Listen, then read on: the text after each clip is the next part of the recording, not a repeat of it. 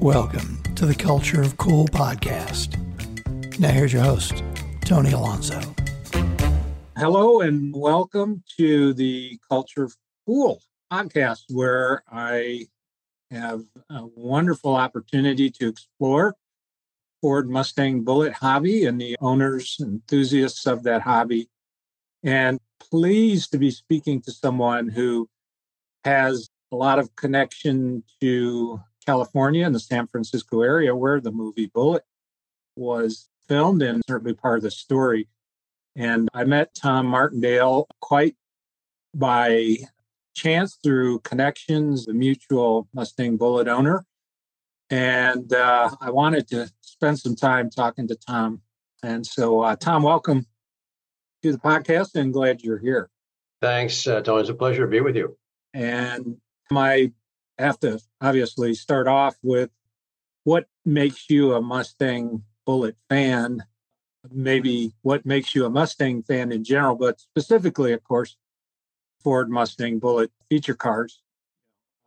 Tell us, a, tell us a little bit about what you have and how you acquired it, how you got to have it part of your part of your life. I'd be happy to flesh it out a little bit. In the spirit of full disclosure, I'm going to be 77 in a couple of weeks here. So there's a lot of history that I can go back and draw. Uh, Tom, don't carry yourself as someone who's uh, 77 years old, but I'll tell you what, glad to glad to know that uh, regardless of the age range, Ford Mustang Bullitt fanatics, uh, I think many of us have a quite similar passion. And so I definitely want to hear your story. So Bullitt heads know no age. That's for sure. Yes.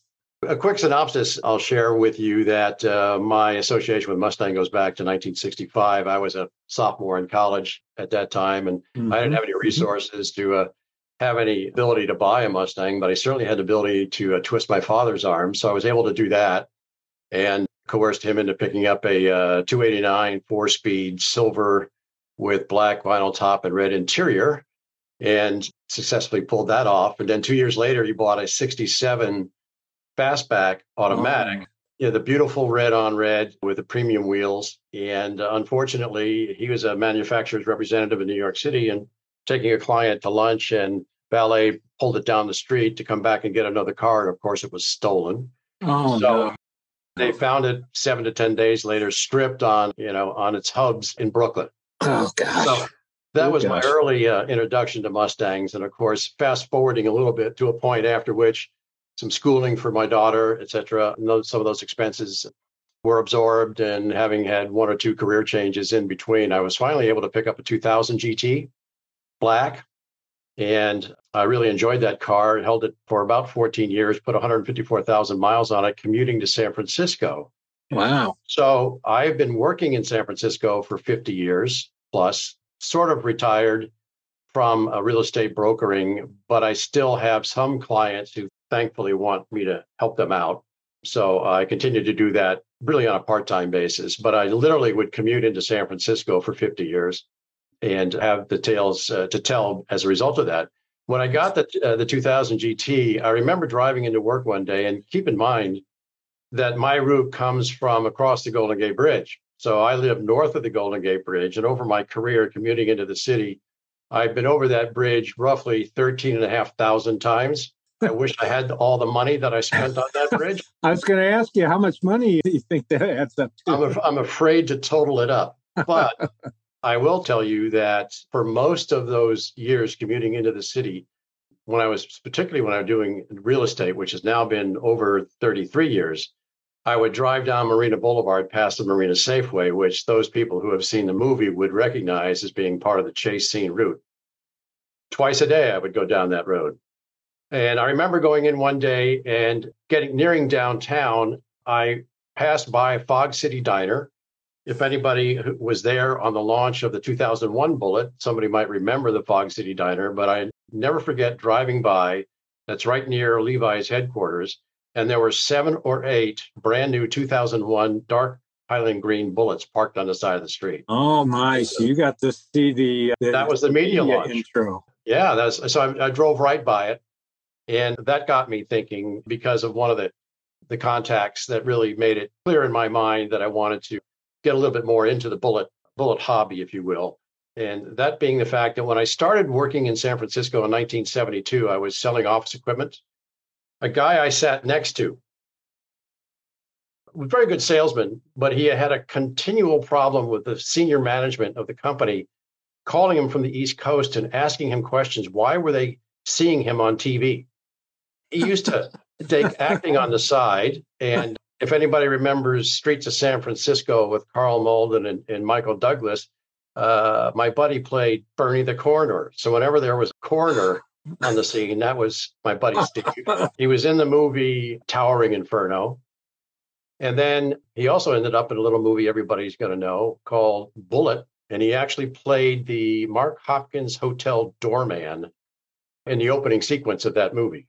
Incredible. Uh, Just by happenstance in your your work and your location and uh, what you were doing connected you with this gentleman. So wow. Yeah, it goes back that far. So sometimes these origins have long legs. That's why everybody needed to know how many years I've got on this planet. But he also was a person who sang at our wedding 45 years ago because he was, oh, wow. he was an actor. Wow. He's a very good singer and everything else. So my connection to him is very strong. I knew he was in the movie. I'd seen 2001 Bullitts. So I began to think someday I'll uh, try to get a Bullitt. And so uh, that's what led to that. And I, I, uh, in 2014, I was at my desk downtown San Francisco uh, during lunch looking at the websites, probably looking at Auto Trader or something. And I saw a local dealer had a 2008 Mustang for sale and it said it was green but nothing else. There was no word there that it was a Bullitt. It was just 2008 green Mustang GT. Okay. What it said. Yeah. But I was smart enough at that point to say, wait a minute, this could be a Bullitt. I'm going to go and check it out. So I got up from my desk, get went down to my car and drove down to the dealer and took a look at it. And it was in very pristine condition. And it had two owners prior but there wasn't even a door ding in it. All the gaps were looked like they were spot on. The only thing, a drawback to it, was the fact that the uh, the engine was a little dirty. But then I had to go home and tell my wife, I think we need to go back there tomorrow, and she thankfully agreed. So we went back the next morning, and I was looking at the car a little closer, opened up the hood, and I saw the serial number and I was dumbfounded because the serial number was 1301, which is the number of my dark Highland Green Bullitt.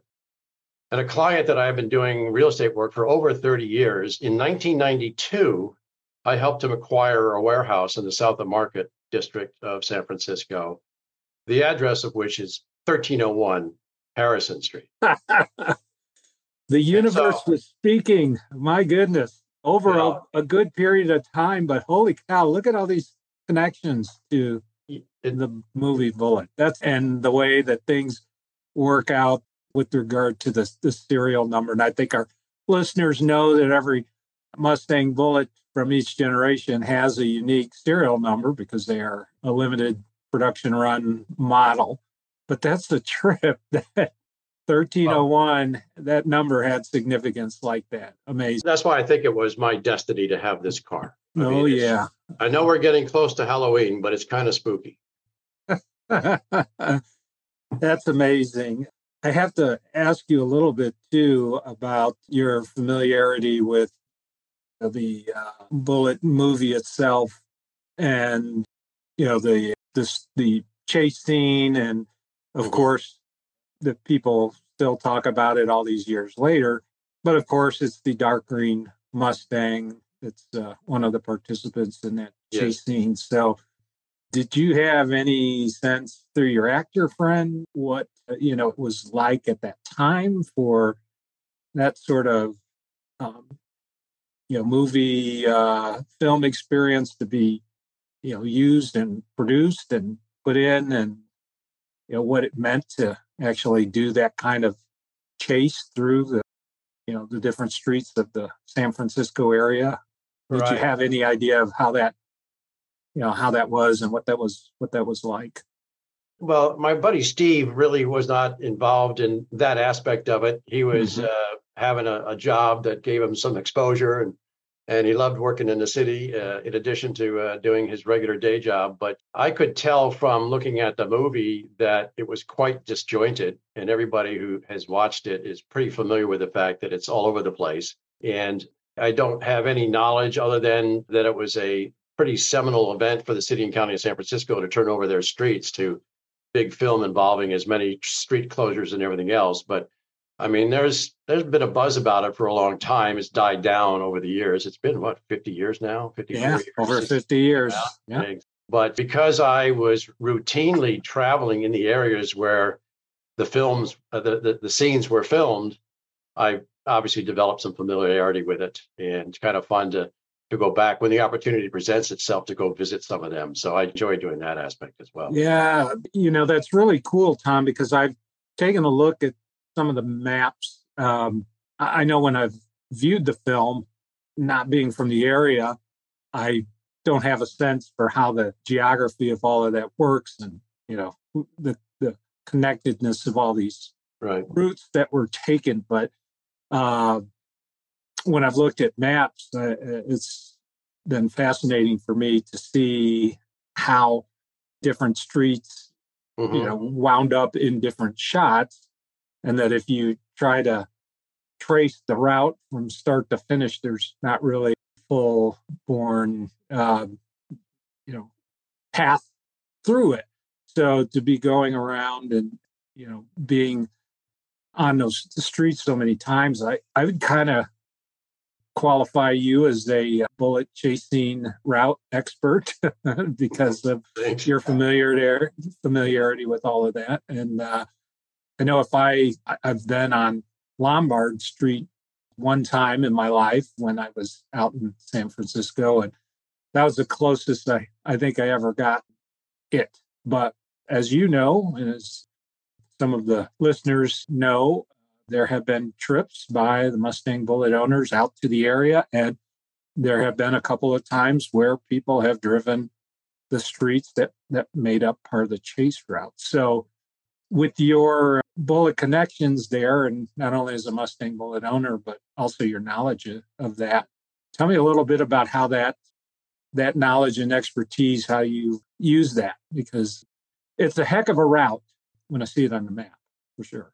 Very disjointed. It, it's not continuous, as you indicated. And there are still some very recognizable areas where if you'd seen the movie the day before, you'd say, aha, this is where we are. Mm-hmm. There are other portions of the of the movie towards the end, especially where the charger gets blown up in the gas station. That's all Bill. It's hardly recognizable anymore. So, it, it, if I would be out in the future with somebody, probably wouldn't bother going down there because it, it's tough to relate to. But there are quite a few other things that that are recognizable. But as far as the participating or, or assisting and, showing people around, I, I would just bring up the fact that for the 2018 Friends of Steve McQueen car show. When I when I registered for that, I, I had always felt that I got my my dark Highland Green 08 and 14, so I knew the 50th anniversary of the movie was coming up. Mm-hmm. And because I was driving by the Safeway every freaking day, I said, you know, what I should do is I should call Steve, who had moved to Southern California by this time. He mm-hmm. lives down at Santa Clarita. I said, if they're going to do something in San Francisco, I'm going to invite him up, put him in my car, and we'll participate, and it'll be fun. So he could get, mm-hmm. you know, the experience. But found out uh, the best thing that was happening to uh, recognize the 50th anniversary was the Steve McQueen Car Show in Chino Hills. So I know the Hoondog Group was organizing the Route 66 trip across the country, and I was still working, busy doing real estate deals, and I wasn't in a position to do that. But I certainly wanted to sign up with a buddy of mine who has lives in Stockton who's got a dark Highland Green 08, number 2998 by the name of Bob Spieth. But we caravan down and went to the show. But I had called the, reached out to the organizers of the show because I knew Steve was down there. Mm-hmm. So I registered for the show and then I sent him an email. I said, by the way, would anybody there be interested if I could get an actor in the movie to be a, present at the show? And uh, Ron Harris, the co chairman of the show called me back about two days later and said, We're very interested. So, yeah. long story yeah. short, is I made arrangements with Ron Harris to uh, acknowledge Steve Bradley, who had played the doorman at the uh, Friday night uh, fundraising dinner meeting at the Friends of Steve McQueen Car Show. So he stood up in front of 750 people to get acknowledged. And to me, that was kind of in the Bullitt owner's, you know, DNA to kind of recognize and pay forward to other people. And here I could return the favor that he sang in my wedding 50 plus years later. and he got a lot of recognition and people came up to him. But right before that, Tony, I was watching the MBOC website to, for any news about it. And I noticed Rigmar Morales of Southern California, and I think you know mm-hmm. Rigmar, was discussing the plans and how it was going to work and, and announced that, you know, we're going to go to San Francisco the Monday after the show. So I reached out to him and I said, You don't know me, but uh, we have Bullitts in common. And what I would volunteer to do is to try to reach out to San Francisco media to see whether or not we can generate some coverage for everybody. And I will tell you, that was, you know, almost a fruitless pursuit because I went through about four or five television stations, et cetera, et cetera. Didn't get much of a response, but there was a local TV anchor at the local TV station who was Cal Berkeley graduate, and my daughter's a Cal Berkeley graduate. So mm-hmm. on a whim, mm-hmm. I reached out to him on LinkedIn, pulled the UC Berkeley word out, and he actually called me and put me in touch with his producers. So there's a video out there now, which so, I don't know if I've sent this to you. Other people could find it on YouTube, but it's it's called Bullitt Invasion 2018. And it was actually a video that was done on June 4th of 2018, which has uh, mostly the Hoondog people and going around to various places to see where the film was was shot, ending up down at Fort Point with a group photo. And it's all documented in that little movie. But I had told Rigmar I'd do my best. And lo and behold, on the day of June 4th in the morning, I got a call from a producer. He says, Hey, I got a helicopter for you. And where are you? So that's how it happened. Somewhere out there, there's a there's a video of KTVU television on June 4th of 2018. I can't find it anymore. Somebody might have it. But they actually shot us driving through the streets of San Francisco from a helicopter. Um, that was a lot of fun, but I will apologize the group that was following me. Rigmar said, You take half of these people, I'll take the other half. There was a, a prepared book. I believe the Hoondog people put it together. They did, the yeah. Places.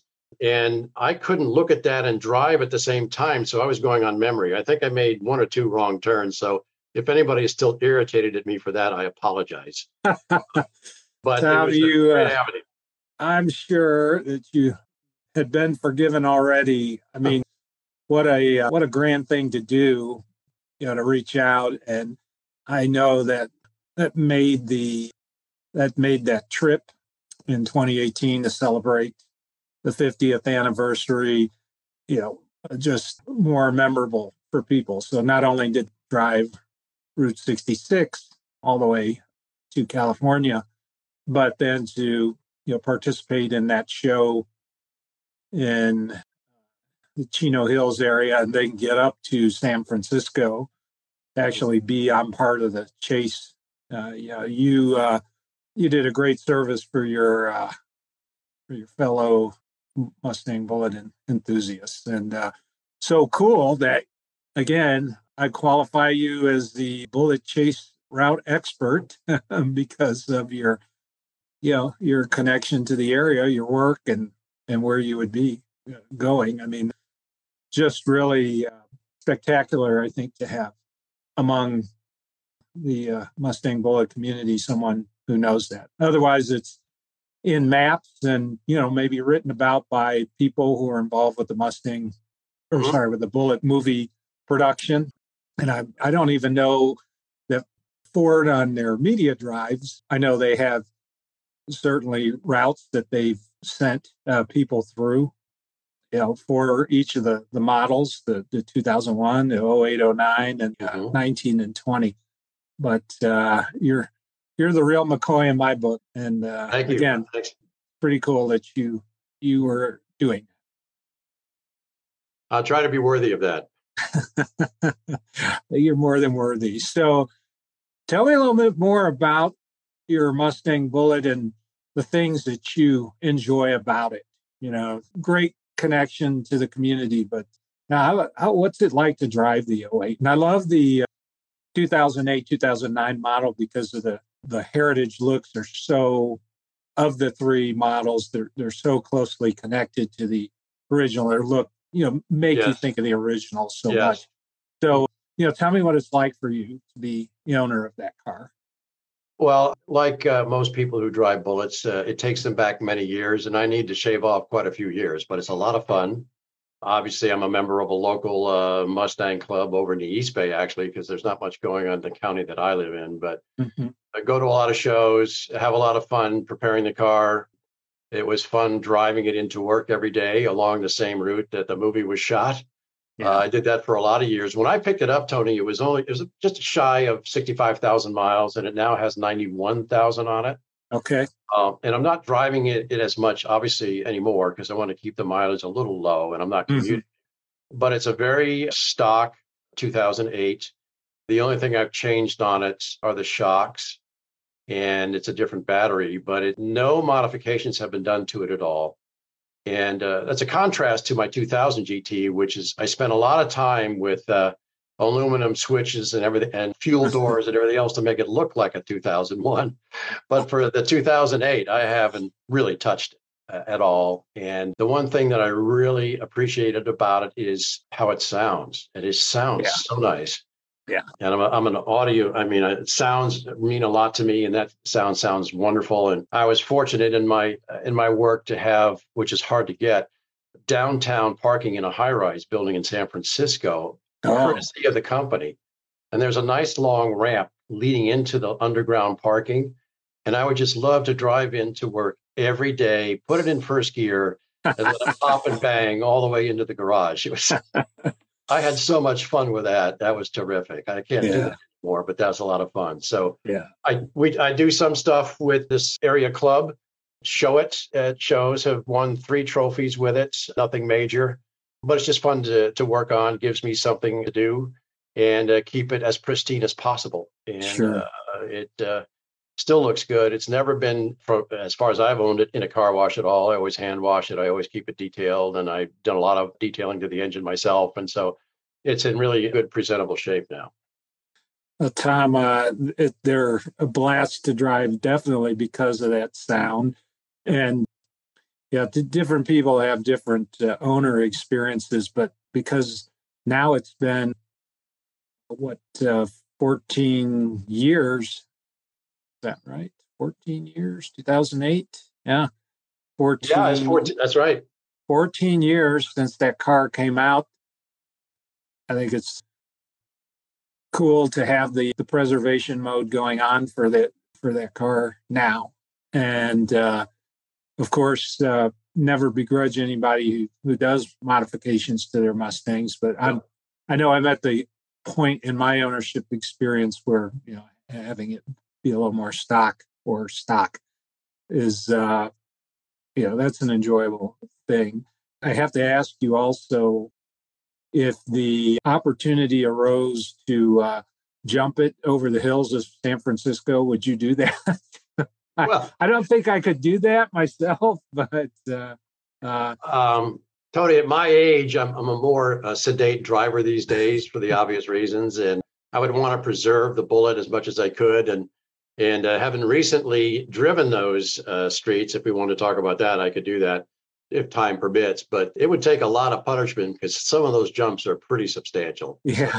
yeah. Yes, they are. The reason I mention that is because I had had the opportunity back in the day when the uh, 2008 model was being introduced to get a chance to drive one of the pilot production Bullitts. The uh, this was an arrangement with Ford through their enthusiast outreach program, and, and the IMBOC group was one of the first groups that were so closely connected and actually treated as if they were a media outlet and the car that Ford sent to us was the number one PP06, which actually wound up, it was jumped on the oh, hill and showed the scrape marks from where it came down in front on uh, Got it.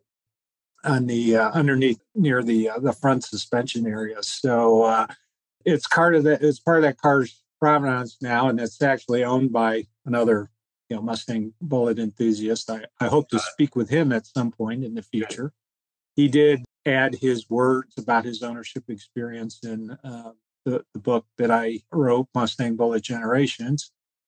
And so I always think about the 08s and their uh, their jumps. The 01s were jumped, the 08s were jumped, and the 19 was jumped too. So every, yeah. every car got jumped, but I'd have a hard time jumping mine. I'd want to probably do a little more into preservation. It takes a lot of faith when you come up some of those hills, Tony. You see nothing but sky. yeah, yeah. Which watching that in the watching those jumps in the movie, just amazing. They did what they did. Yes, agreed. So you, because you are, as I I think, a Bullitt chase route expert, I have the good fortune to be able to to get some help from you. And again, through um, through Rigmar, Rigmar uh, Morales, where I had uh, someone who was interested in traveling from Germany, uh, a fellow writer, author. Actually, he's a much better writer and author, I'd say. And he's uh, got a 2019 Mustang Bullitt. It's one of the pilot production models. I did include his story in uh, Mustang Bullitt Generations and he was asking, could someone take me around? I know it seems kind of silly or nerdy or cheesy, but can can someone take me around the Bullitt chase route? And uh, Rigmar gave me your name, and and that's why we're talking, of course. But tell me a little bit about that trip uh, that was made, and uh, Constantine Bergander, if I'm pronouncing his name correctly. Right. If I'm not, I apologize, Constantine in advance. But uh, he got he got connected to you, and you uh, you helped him helped me out and helped him out. So tell me a little bit about that that experience. Yeah, I, I think we had a great day. I uh, met, met him and his girlfriend about 10 a.m. at a designated location in the city, and uh, immediately uh, dragged him down to where the chase scene started, and we chatted along the way, and uh, was able to get to most of the the recognizable places, including uh, the apartment building, the store across the street, the various areas where Bimbo's 360 is off of Columbus Avenue, where the chase scene really starts, and and Frank Bullitt has to wait for the cars to pass before he blasts up the hill. I mean, we did all that, and mm-hmm. I even took him down the the crooked part of Lombard Street, which is not in the movie, but I was able to throw that in because it was so close by.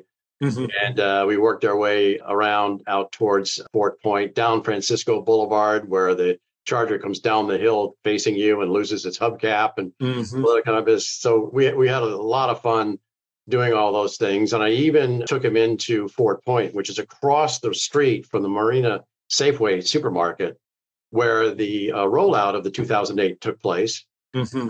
And I, I, quickly learned that, uh, Con- that Constantine is a great photographer.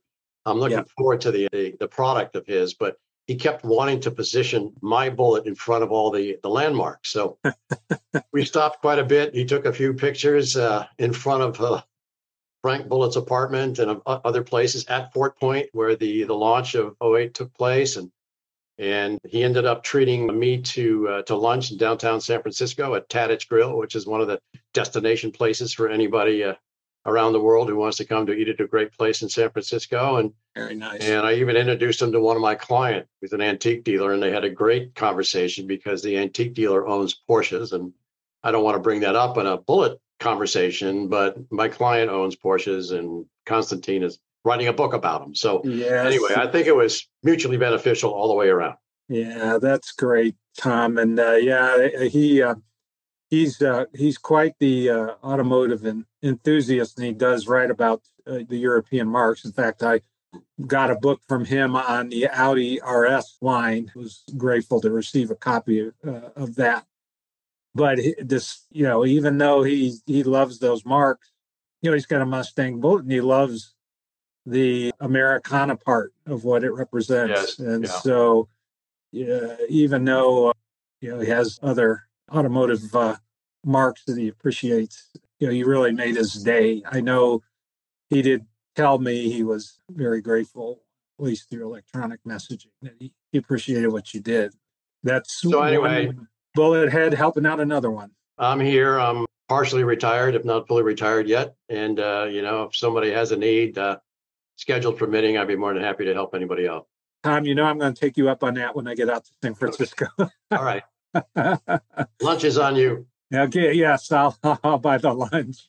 Okay. Uh, I appreciate that. So to close out our discussion here, I just wanted to say uh, one of the things I appreciate so much about the hobby is uh, in owning one of these really neat feature cars, you get to meet a lot of spectacular people and a lot of people who have somehow connections to Bullitt. Not everybody, not every owner. I mean, some owners jumped into buying these cars because they like the look or the Mhm. they wanted something a little different and and that was what was done on purpose from ford in you know knowing their market target audience but they also knew many people who appreciate the movie and green mustang in the movie and the locale and the chase scene you know what those all represent and how they're so interconnected with with mustangs so uh, it's really cool to